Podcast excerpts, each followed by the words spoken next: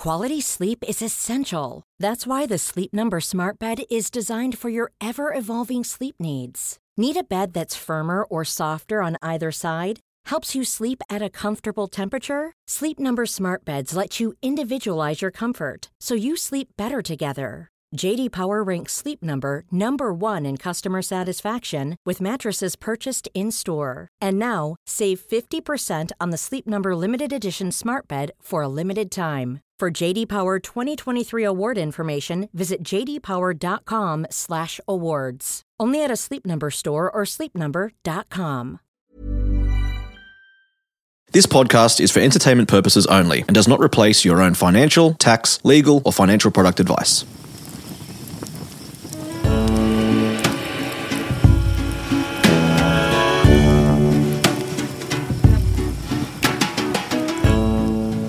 Well, hello everybody, and hello Vince. Welcome back to uh, the campfire. It's great to be back. It is. Wheel out the marshmallows. wheel out the marshmallows, wheel out whatever else. Maybe some damper. Some damper. I love damper. I don't like the white stuff all over my face. I was going to say any other, any white stuff on my face usually is something else, but But I'm going cost to a lot more than damper. yeah, and I'm also going to stop right there because that can maybe sound a bit weird. Don't try this at home, kids. Don't try this at home. Now, we've got a hard. What's the time now? Twenty past three. You've got a meeting at four thirty. Correct. So we've got like a hard hour for this camp So I've wolf my marshmallows. So we're not putting any more Chat timber on the fire. okay, Vince. Now, for those who are new to the podcast, my name's Glen James. This is Vince Scully. He's a regular on the show. He runs a business called Life Sherpa. And you, if you're an old hand at the podcast, uh, we will Vince in uh, when we've got hard questions or we've had these kind of deep dive campfire chats where I just chew the fat with Vince. Uh, I would say at the outset it is more of a uh, intermediate to advanced type chat. We're not going to park and About, explain about year eight. about year eight, yeah. We're not going to park and explain the acronym of an ETF, uh, but you know, we're just going to talk as if we would talk over a coffee.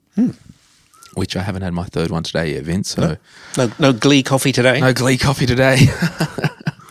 now, in recent times, if you have been following personal financial finfluencers and Finfluences. all that personal finance goodness online, uh, there's been a bit of discussion about robo advice. So I think it's very misunderstood. And to really understand it, I think you need to almost, and I'm not trying to patronize the listener, Just one. just just patronizing you or me, uh, yeah, or the one listener. It's it's almost like you need to just first start to understand legislated financial advice, what ASIC say financial advice is, what scaled advice is. So I think if we start there, then we can kind of go back, Vince, and then talk about how we get to robo advice. Mm-hmm. That sounds good. So I don't know. Like, do you have any comments initially on getting financial advice from a traditional financial planning business and how that process works, and then what ASIC say is advice and what isn't advice? Yeah, I think it's worth stopping for a moment and thinking about what is the problem we're trying to solve here when we go to invest. So, with the internet, you know, it's become so easy to go and buy whatever investment is that you think you want to buy.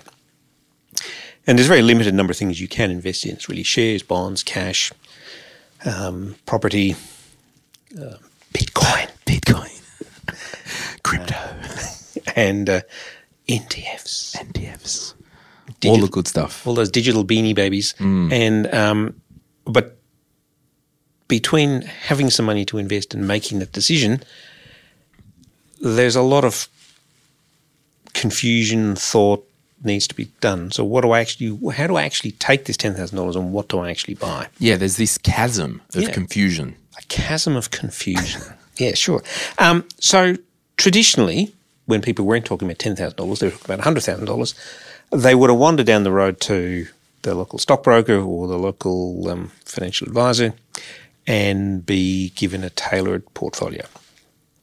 The internet sort of taken away some of that friction, and now we have um, you, know, you can buy managed funds, you can buy Vanguard, you can um, sign up with a robo advisor, you can buy a managed fund with a fancy app in front of it with a spaceship logo and um, or a, a razor logo.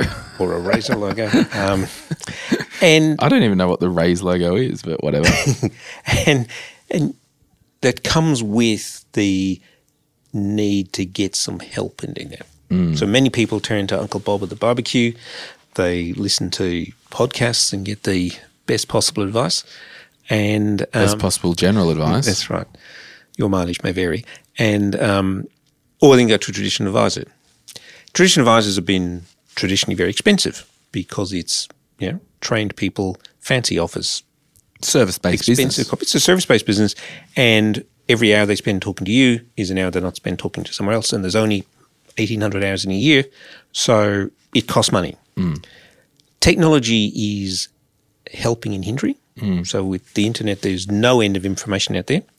Um, but to try and distill that into the insights that says, here's what I do with this ten thousand dollars in my circumstances.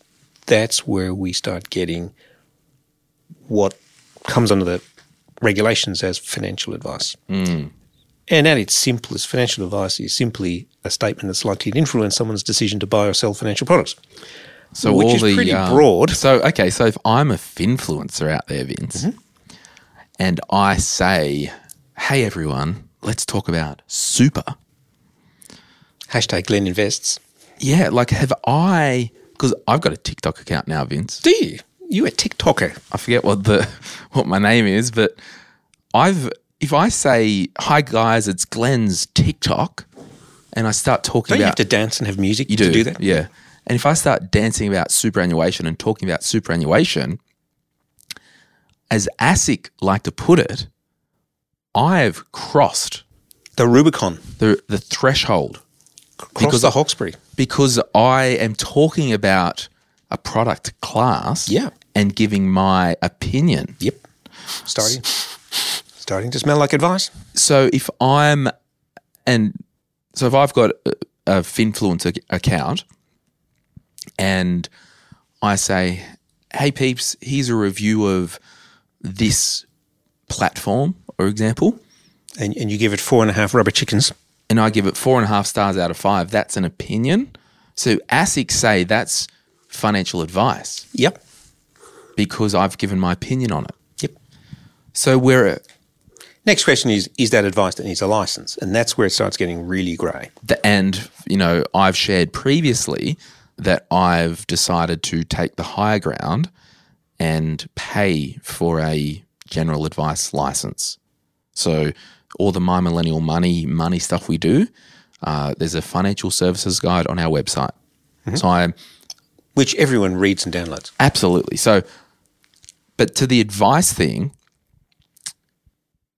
if I am, so I can get advice anywhere.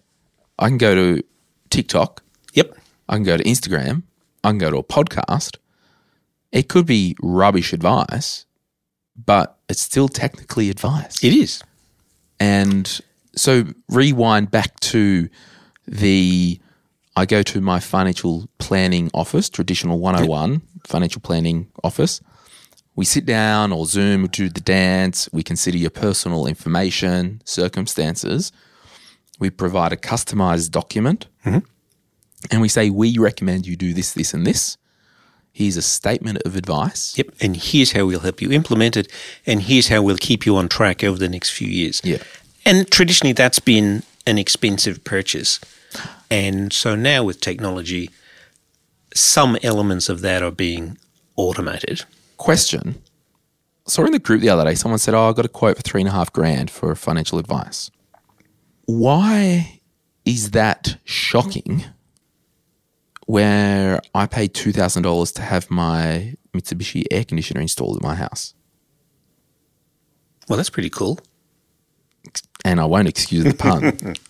but like, so if I, I'm happy to pay two thousand dollars for the guy to come in and install my air conditioner, happy for my house to be cool to make comfortable, why does it irk me if I have to pay three and a half thousand dollars to get sound advice for my future? Yeah, it, I mean, I think part of the the way we behave as humans is I can feel cool tonight with or warm tonight with mm. my Mitsubishi air conditioner. Mm. I can see it. I can touch it. I paid it's extra there. for the integration to Google Home, so on oh, the Oh, way home I can go. Yes, go, set, hey, hey, Google, yeah, set don't crank it up. yeah, set it to ah. twenty four. And advice that's not going to be evident that it's worked for months, years, or hmm. decades.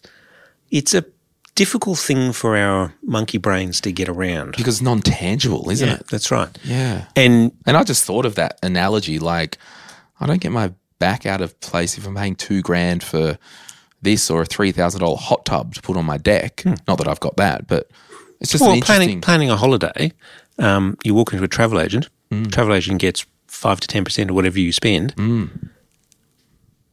That's not a problem. Mm. But we are hardwired for short term gratitude, gratification, and getting a better future is a pretty hard thing for us to put Mm. a real handle on. Go, I've got two thousand dollars in my pocket. Do I go buy some advice, or do I go buy a Mitsubishi air conditioner? and pretty hard to make that decision. So, so part of that means that advice has largely been limited to older people. Hmm. So, two thirds of all financial planning clients are over fifty-five, and people with more money. Hmm. And generally, the ordinary podcast listener is left out in the dark. And I, I will say, like, I was being dramatic there for that example, and it is, and this is the whole thing. Like, Oh, you mean it wasn't a Mitsubishi air conditioner? it was definitely Mitsubishi. But I mean, I my whole thing with um, you know, w- we were talking. Uh, Bricklet have come on the tour that we're doing and trying to explain something that's new. It's just so like it's legitimate, but it's so hard to grasp because it's not in my day to day. And you know, I'll say it before and I'll say it again. Like, you know, rocking up with an electric car oh wow, I, I can't fathom how that could work. Mm-hmm. Well, no, it's been around forever. Technology is solid. Yep. It's just not in your day to day. So it's a legitimate question, but I think the legitimate answer is yes, there has you know, there's been a lot of cleaning up in the financial advice world, and I dare say ninety nine point nine five percent of advisors out there mm-hmm. are not sharks and dodgy and are out to rip you off. That's right. Like it's the legitimate cost of business. yeah. So I just want to kind of say, like, yes, understanding the financial advice and it just, you need to understand how that world works before you can start to talk to robo advice. Yeah, I think you need to understand what question you're trying to answer. Hmm. So the robo advice, which really is just a yeah, robot plus advice equals robo advice, hmm. and really it just means it's automated advice. And so rather than trying to answer the answer to everything, which as we all know is 42 hmm. or Vanguard, and slim it down to I've got $10,000 what do I invest it in? And it answers that question very simply by looking at your goals, your time frame and your risk profile and putting you in one of a hand or recommending one of a handful of pre pre-mixed portfolios. And that's a very that's a relatively straightforward question for a computer to answer the bigger questions is should I should I pay off my home loan, invest, or put money in super? Much more complicated question. Very difficult for a computer to answer that And question. I guess my point is if I went to a financial advisor and said, I don't want any other advice, I don't want the platinum package and all that stuff, I've got $10,000, tell me where to invest it. So, really specific. That would be considered scaled advice. That's right. So I would issue a statement of advice document which is kind of considered scaled advice, which it's rubbish because every advice document is scaled advice. Yeah. Oh, because oh, yeah, I must admit, I'm not a fan of the way these words have developed. You know, you've got limited scope advice, you've got scaled advice, you've got robo advice, you've got full scale advice. it's all advice. The question is, you've got to ask, what question am I trying to answer? And, to answer your question about, I've got 10 grand, where do I invest it? Um, you can get the stripped back version, which says, which of these six portfolios should I choose if I've got 10 grand? of our portfolios. of the ones that we happen to have put together? yeah. Or do I want a general view that takes into account, well, I've got 10,000 a day, but I'm putting in $500 a month. So I need to consider my transaction costs going forward. I need to think about when I might want to get back. I think I might want to look broader than the six pre-mixed portfolios. That's now cranking up the advice to not which of these six should I buy, but should I invest and where should I invest? Well, then it goes down to tax structures Yep. and all the things that matter. But I guess I wanted to say, if you go to that advisor and said, you know, you know, I don't want debt management advice, and just tell me this, there's going to be a baseline threshold to turn on the statement of advice factory. Yeah. So there's going to be a minimum cost for me to rock up and have a meeting with you and all that. And at Life Sherpa, that's four ninety nine. Yes. So there you go, everyone. You can go to Vince, tell him I sent you. So this kind of gets to the crux with this robo advice. You know, there was commentary, it's not really advice and all that. Well, it is. It is advice. It's just advice on where do I put my money. And they'll issue a statement of advice. It's a very simple, restricted piece of advice going, here's my $10,000. Which of these six should I choose? Yep. Now, in Australia, um, the two main quote unquote robo advisors, uh, you've got StockSpot. Have you met Chris? Yep. I added him on LinkedIn the other day. Um, I want to get him on the podcast because I think he's think pretty be dialed in. Yep. Like he's a he's a straight shooter. Uh, so you got He's a media superstar. he is. Um, he's got you've got StockSpot and Six Park. Now, And probably Clover. Yes. So I think you need to know that when you go to this robo advisor, they will never replace. For the financial advisors out there listening, you'll always have a job because the robo advisors won't ever see the husband or the wife or the partner or whatever sitting there squirming in their seat Yep. Because they're strapped in for the ride of the partner who wants to do this. Exactly. So it's just an execution thing. Now, if we want to turn it up a notch, you look at Raiz.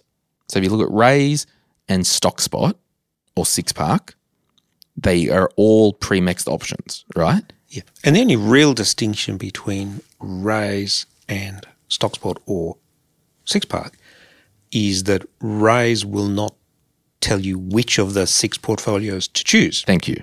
So that so they looks like a duck, quacks like a duck, all that stuff, but the robo advisor is a little less ducky. I don't know where I'm going here, but they will tell you to invest here based on the questions we've asked you.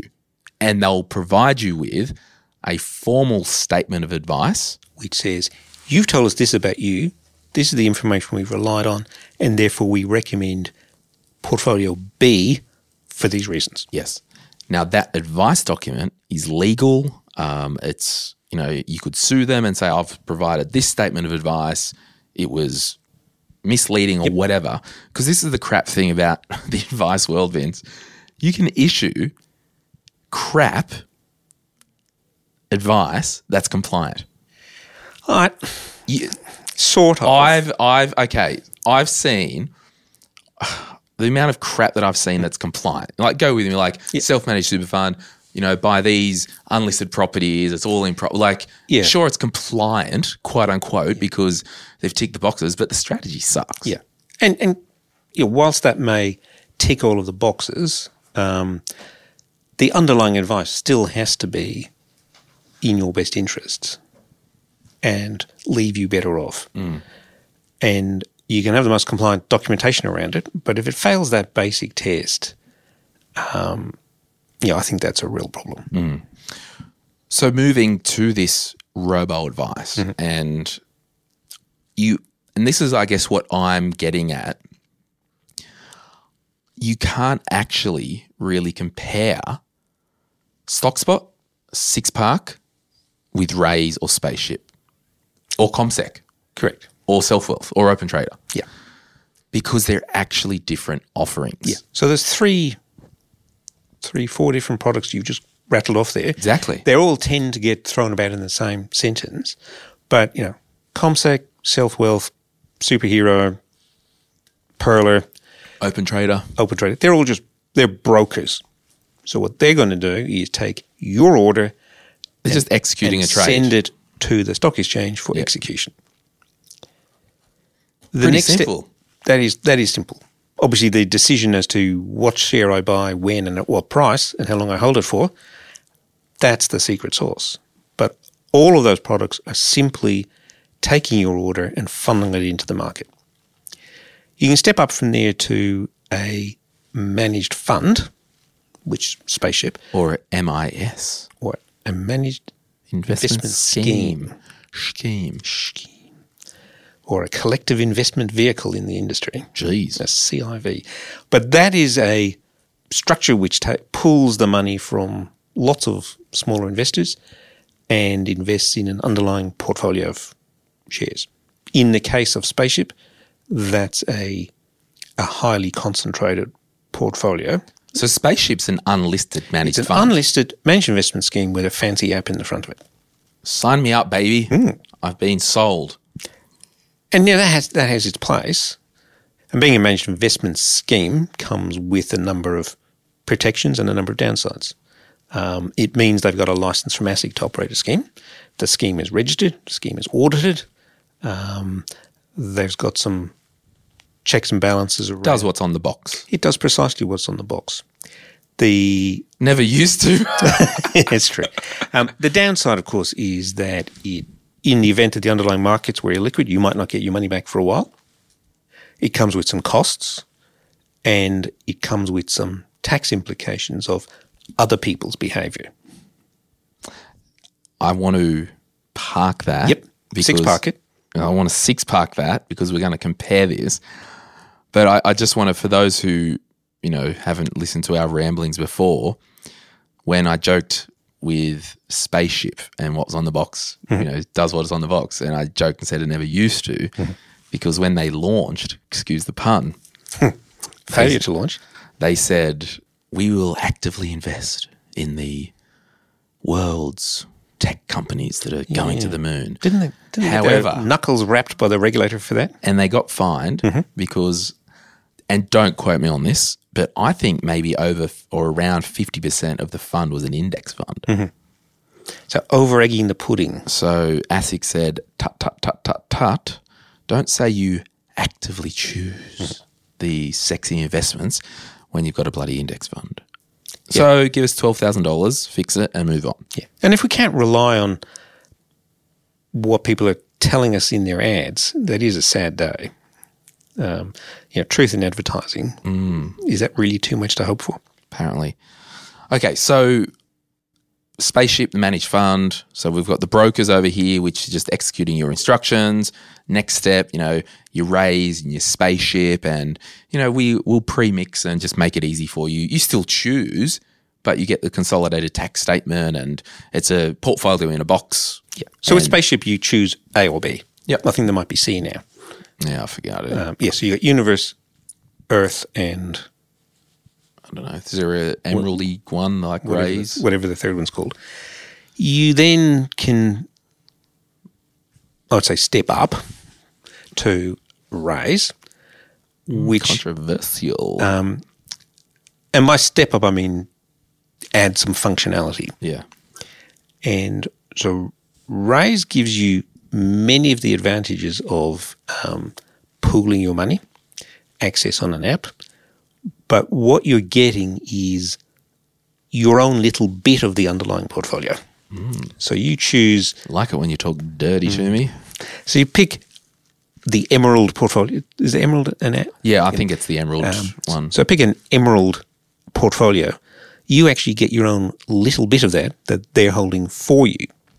Nice of them. Yeah, which is solves the tax problem with the managed investment schemes to an extent, So you're now not exposed to the behavior. So, of, as an example, um, if I own ten thousand dollars in Spaceship, a big shareholder who might own a million dollars in Spaceship says, "I want to withdraw," and they have to sell down to pay that person out yep, you're going to get a tax bill.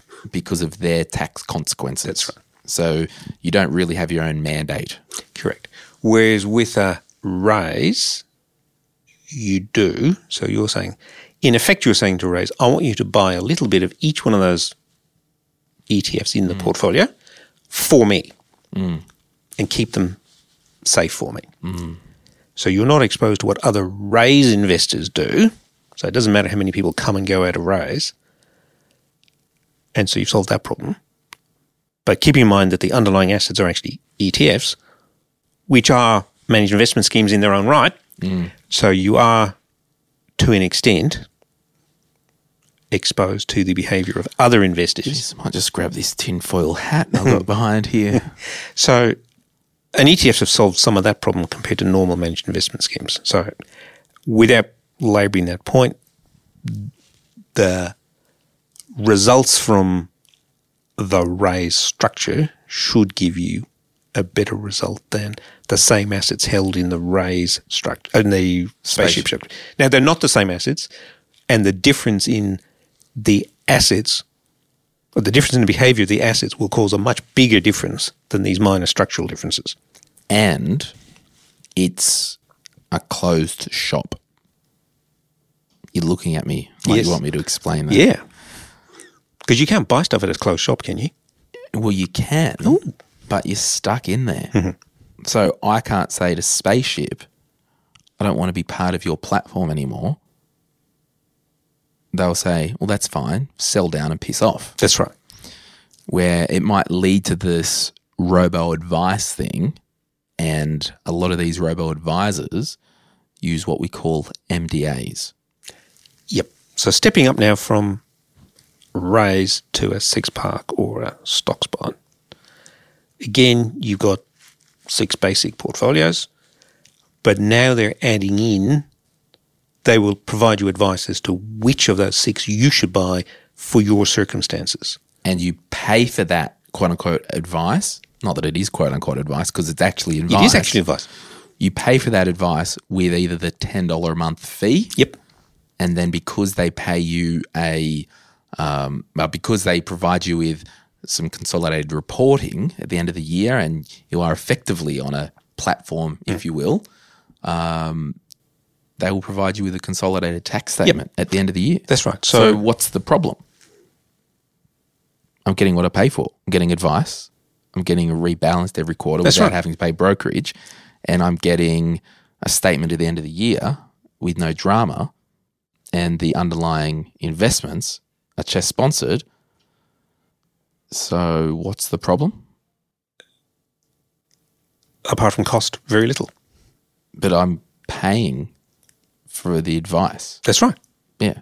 So there's no real problem because if I understand I get what I pay for, That's right. You are the difference, and in fact, I'm not sure there's very much difference in cost when you add it all up. Um, that what you're paying for is the underlying portfolio.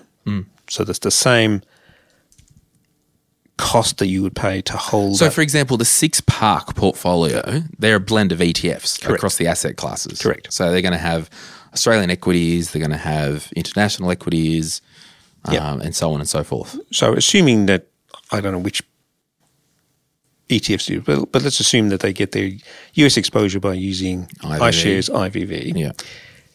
the IVV you buy through Six Park is the same IVV you would buy direct, but you don't have the minimum parcel limitation, so you don't have to start with five hundred dollars. You don't have to worry about um, brokerage because they are trading in bigger chunks, and um, you get all that reporting. The kicker with you know these stock spots, and I actually don't know if there's a minimum for stock spot, but Six Park, they're saying you got to have five grand. And you know, that's probably just a practical limitation that you know, if you got less than five grand, is it really worth paying for advice.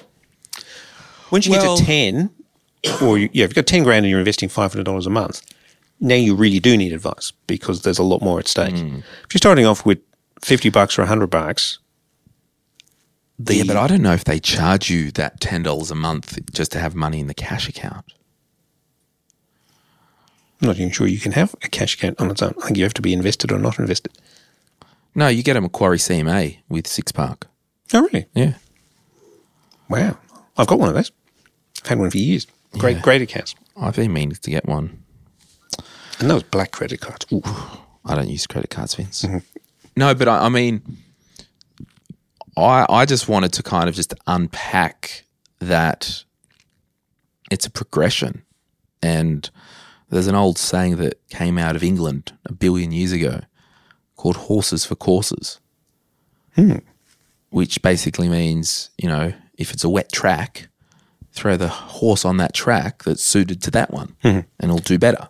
So, I mean, my take on it is if you're just starting out, you, you got your emergency stash, you got your debts paid off, and you got 50 or 100 bucks to spare, something like a Raiz or a spaceship will teach you a lesson that's worth the fr- price of admission. Mm. And that lesson is how you behave when you see the market on your phone every day going up and down. And if if it goes up and you feel like you're the next Warren Buffett, then maybe investing's not for you. Here's a lesson: hmm. don't have the freaking app on your phone and just check it every Exactly. six months or a year. Um, but that you know, at the starting point, seeing your fifty dollars become fifty dollars and twenty cents is a an experience that you you can learn from before it's fifty thousand dollars going up to fifty thousand two hundred, and the those apps do a really good job of that, and they come with a little bit of education, so they they're good. Um, the big plus for Raiz in my book is apart from not lying to their customers, um, is the rewards. Hmm. That the booking.com award on its own is worth the $3.50 a month. Really? Should I get a Raiz account? You should get a Raiz account. Interesting. Your mileage may vary. Fees, terms, conditions apply. Read the PDS. Et cetera, et cetera. Um, um And then when you've got some real money, hmm. now it's time to start getting some real advice because it really matters. yeah, because the whole thing is if you're confident enough to know that you want Vanguard Diversified Growth Fund or Vanguard mm-hmm. Diversified High Growth Fund, mm-hmm. well, go bloody buy it. Go on, see ya. But if you want to be told and you want to actually get advice of, I don't know what to invest hmm. in, well, you're going to have to pay for advice because a podcast can't tell you, and Instagram can't tell you, And especially TikTok, and can tell you. especially TikTok can't tell you. And the question is, do you want to pay sixteen hundred dollars with a bricks and mortar financial advisor? You might want to. Yep. Awesome. Or do you want to pay ten dollars a month and a platform fee with Six Park? And I don't even know how much StockSpot is, because within that fee, it's not only the advice that they provide, and this is why I'm a bit of a fan of the MDAs, Vince. Um, they As do, opposed to MDMA. yeah, whew. Wild Night or the Special K. Yeah, yeah. Um, you know, it is their IP that you're paying for You are. because they say that we believe our portfolios do better than the other ones. And they got Nobel Prizes to prove it. and all that stuff. So you are paying for advice. You are paying for their IP with their strategic asset allocation. Are. And remember, the the cost of not taking advice could be a lot, mm. a lot more than the cost of the advice, and you'll never know how much it is. Mm. So, you know, the internet's made things deceptively simple. So, four little letters, the VDHG being or VDG mm. GR or is, HG, yeah. being the answer that springs out most from the internet. It's deceptively simple. You know, one little trade and your future's set. Mm. But what are you buying? Do you understand what's in there? Mm. Have you consciously made the decision that I want to hedge my part of my overseas share exposure into Australian dollars? Mm. So we people talk about indexing being passive investing. There's nothing passive about it. You're making an active choice. with the asset allocation. You're making an active choice for your asset allocation. You're making an active choice to hedge some of your overseas exposure. You're making an active decision to invest in the ASX 300, which is heavily dominated by uh, banks. Now, none of those decisions are necessarily bad or wrong, but if you're making them or not making them or making them by default, then those decisions could actually end up costing you a lot more hmm. than a little bit of advice. We're going to take a quick break and I'm going to come back and ask you a question about building a portfolio. Portfolio. If you're after personal financial advice, don't get it from a podcast. If you would like help based on your own personal situation, head over to sortyourmoneyout.com. Click Get Help, and we'd be happy to introduce you to one of our trusted advisors. Our panel of advisors, mortgage brokers, and accountants work with clients all over Australia so they can connect with you wherever you are. That's sortyourmoneyout.com and click Get Help.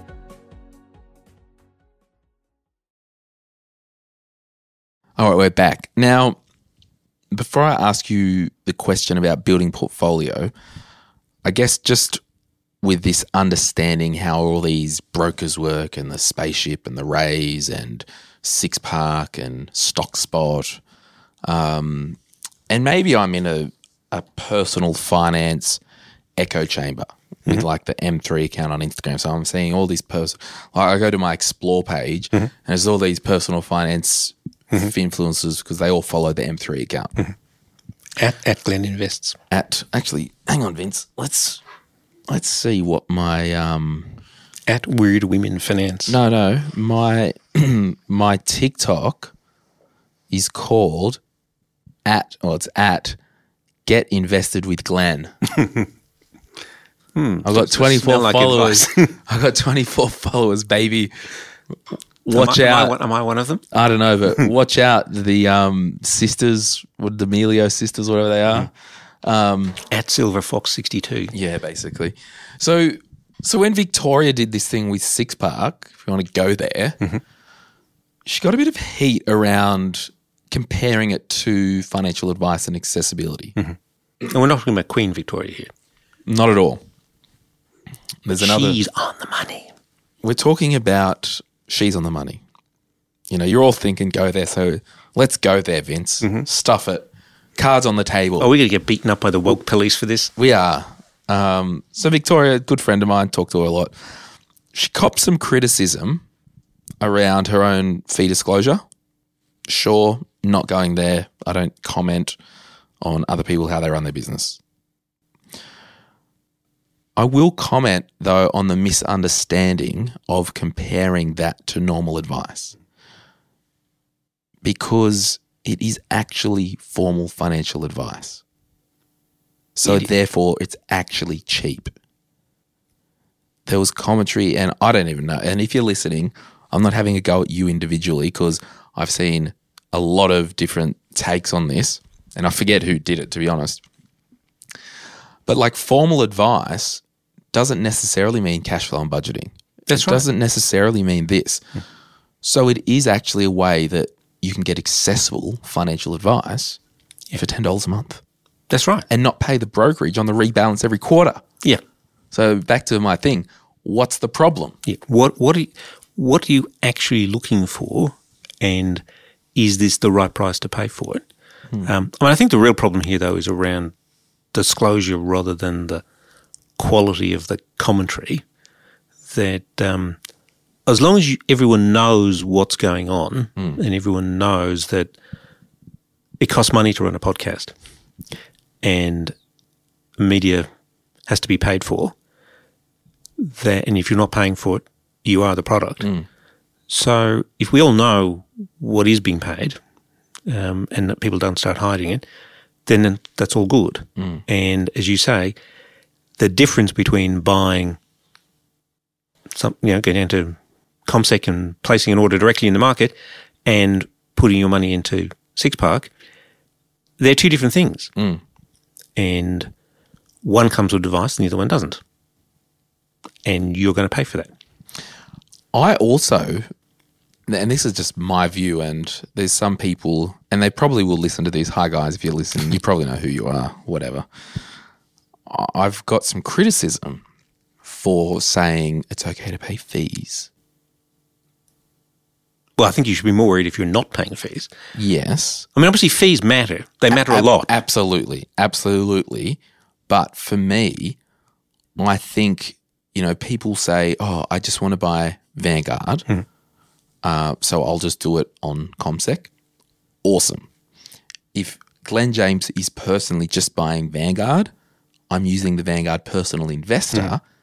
because I don't want to do the reporting. Hmm. I mean, are you going to spend that time keeping your spreadsheet of your And this goes back to your your soft dollars. Yeah. So I'm actually okay to pay 0.2% Mm-hmm. to have that service. Yeah. I mean, I get people arguing about whether I should buy VTS because it's one basis point cheaper than IVV or vice versa. Hmm. Okay. The difference between IVV and VTS is far more than one basis point in fees. And at that point, fees are irrelevant. And um, sure, you shouldn't be paying 2% or 3%, but the difference between paying 0.08 and 0.07% the underlying investment difference will be way bigger.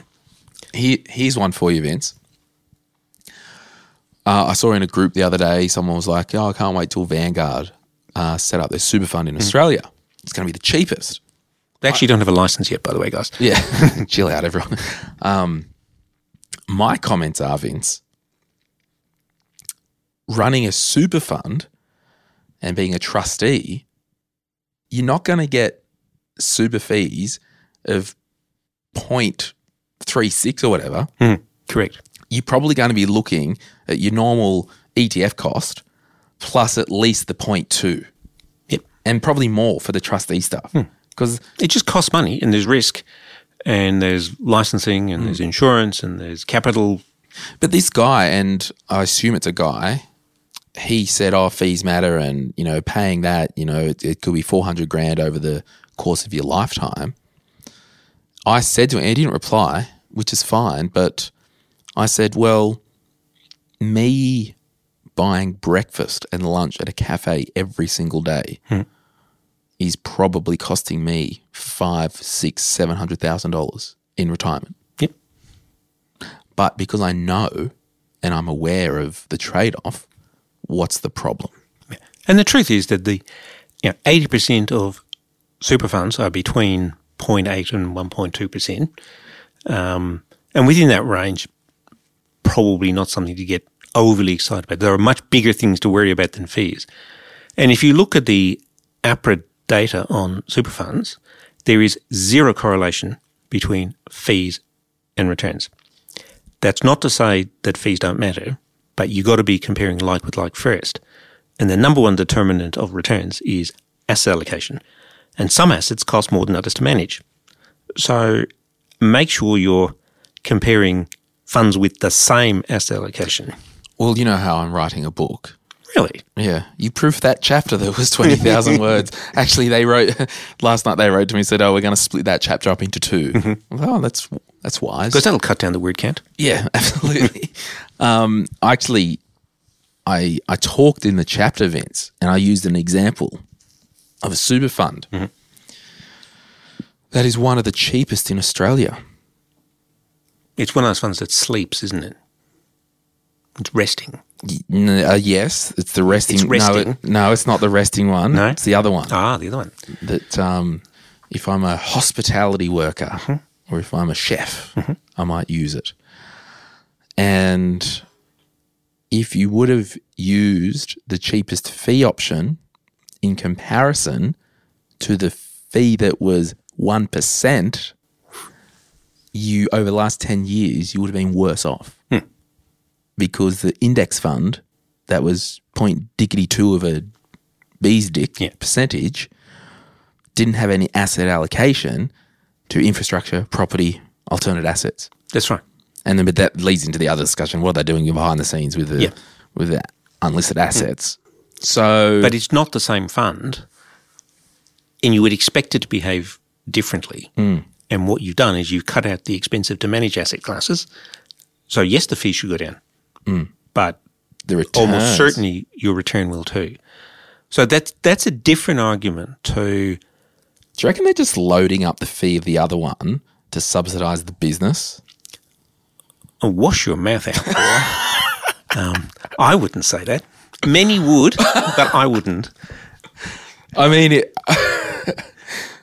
And you might find yourself in the federal court if you did say that publicly. Allegedly, Allegedly, some people would say I would not say that hypothetically or whatever the thing is. that's right. Um, but um, where was I going? With No, I don't even know. You, you've lost me now. At this point, we've got about five minutes, and I want to ask you a question. Shall I answer your question? I would like you to comment on it. Now, we all know that, uh, and I'm not having a go at influencers. Like, I love them. I'm friends with a lot of them. You are one. Wow. I, I don't call myself a influencer, Vince. Please. Um, Well, you're too old and not female. I'm old. Yeah, I'm a wash up. However, you can't produce enough content when you've got a good social media presence because we all love just consuming content. Yep. There are, you know, the influencers, they share their pie chart of this is what I'm investing in and all this stuff. And actually, oops, dropped my water. I wrote this in my book that we know that on balance, if you're an individual stock selector and a trader, you're basically going to suck long term. Yep. All the research will support that. Yeah. So sorry. And I like, but to be honest, I love listening to Equity Mates podcast and all that stuff. Like, love it. I just don't allocate more than 10% of my net worth to individual stocks. I mean, investing should not be exciting. No. If you want excitement, go to the casino or buy Bitcoin. Exactly. Um, might have done both. Um, so we know that individual stock selection, if you're building your own portfolio, the data says you're going to suck. Yep. Okay. So why do people share their pie graph and say, I use VAS, I use VTS, I use IVV, I use FAIR, I use BEAR, I use all this? I would hypothesize that if an individual stock selector sucks, an individual person making their own strategic asset allocation is also going to suck. Um, I think if you're trying to vary your strategic asset allocation to do what's called tactical asset oh, allocation, haven't heard that for a little that while. is moving it around a bit. If you say, "Oh, I'm going to go long overseas shares because I think the hmm. Australian dollar is going to fall," well, now you're an active investor, hmm. and we know that active underperforms passive. So, don't kid yourself that market timing asset allocation on ETFs is any different from market timing individual stocks. you're just doing it with more of the same. So, um, But I guess it's not sexy to share my pie graph and saying I've got 100% asset allocation to Beta Shares diversified portfolio. that's right. But that's not sexy. No, it, it doesn't generate clicks. So I mean, I'm a, I, I'm not sure I'm a fan of this whole "here's my net worth" um, because what different generation. yeah, though. but what does what does net worth To be actually, what does net worth actually mean? I mean, forget the voyeurism of wanting to see what someone else's net worth is. Um, there's so many different ways you can count it. You know, do you count your house in it? Do you count your super in it? Do you only count assets that you could generate some income? well, I think they count everything. Yeah. Well, is that meaningful? Um, to me, net worth is a directional measure. That hmm. what I what I focus on is not its absolute number, but which way it's moving. Trending even. Yeah, or trending.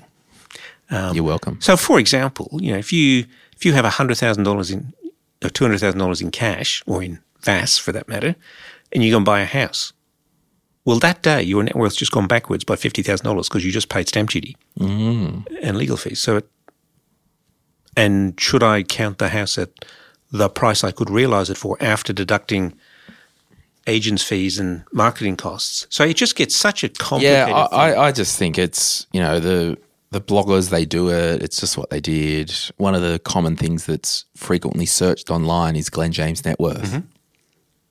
You should ask me what my net worth is. What is your net worth, Glen? None of your business. Precisely. Um, well, not only is it not relevant, it's a meaningless number. Um, why, why does I live a good life. Yeah, but you live on the Central Coast It's true. and drive a Lexus. It's true. Um, They're two very good things, let me tell you. but why why is comparing myself to Glen James a positive thing?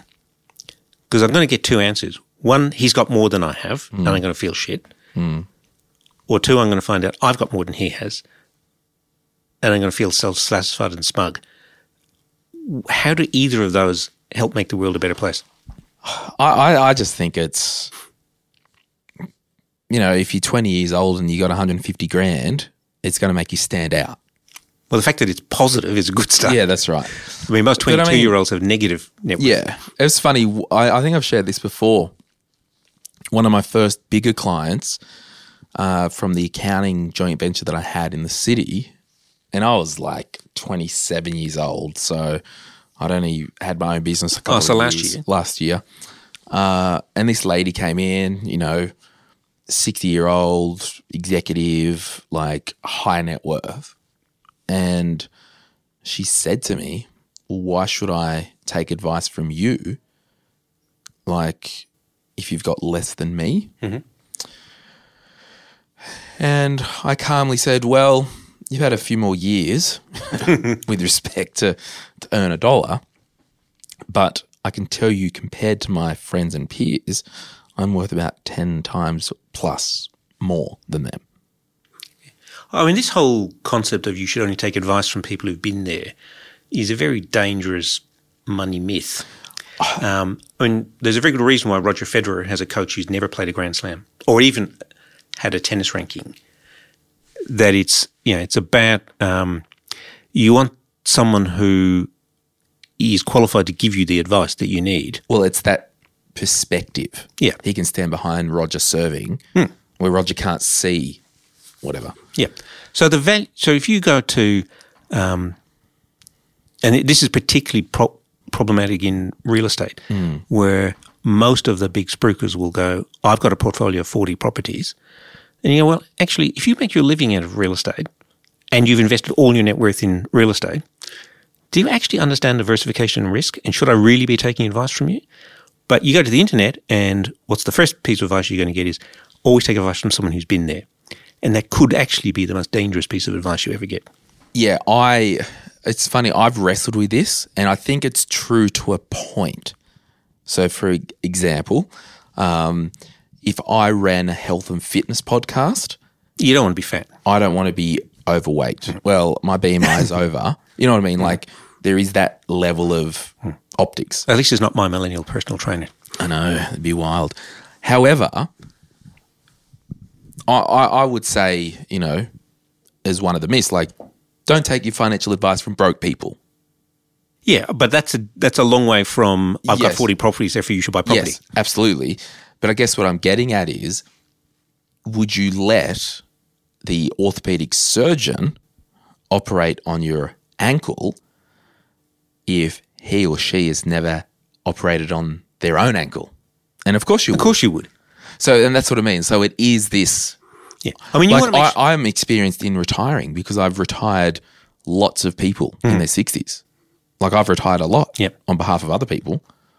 So it is that tipping point. Yeah. So to my mind, the, in choosing an advisor, the f- number one thing to look for is do they look after people like you? Hmm.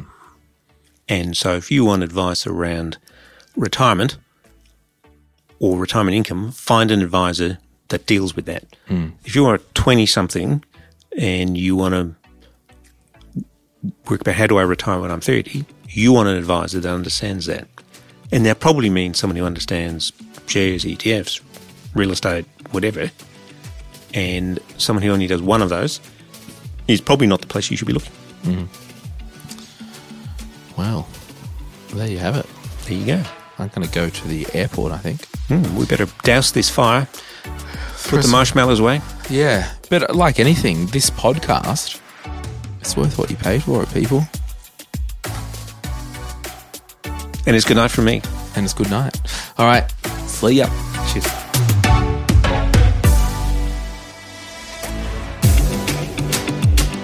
We acknowledge the Darkinjung people, traditional custodians of the land on which our studio sits, and pay respect to their elders, past and present. We extend that respect to Aboriginal and Torres Strait Islander peoples who may listen to our podcast.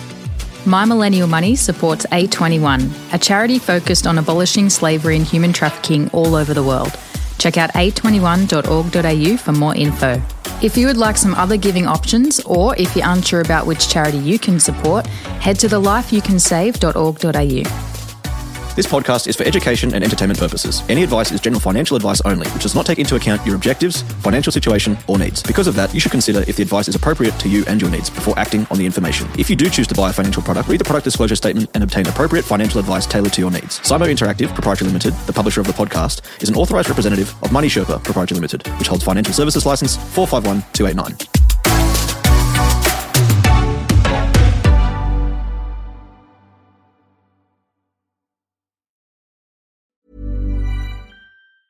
Planning for your next trip? Elevate your travel style with Quince. Quince has all the jet setting essentials you'll want for your next getaway, like European linen, premium luggage options, buttery soft Italian leather bags, and so much more. And it's all priced at 50 to 80% less than similar brands. Plus, Quince only works with factories that use safe and ethical manufacturing practices. Pack your bags with high-quality essentials you'll be wearing for vacations to come with Quince. Go to quince.com slash trip for free shipping and 365-day returns. Even when we're on a budget, we still deserve nice things.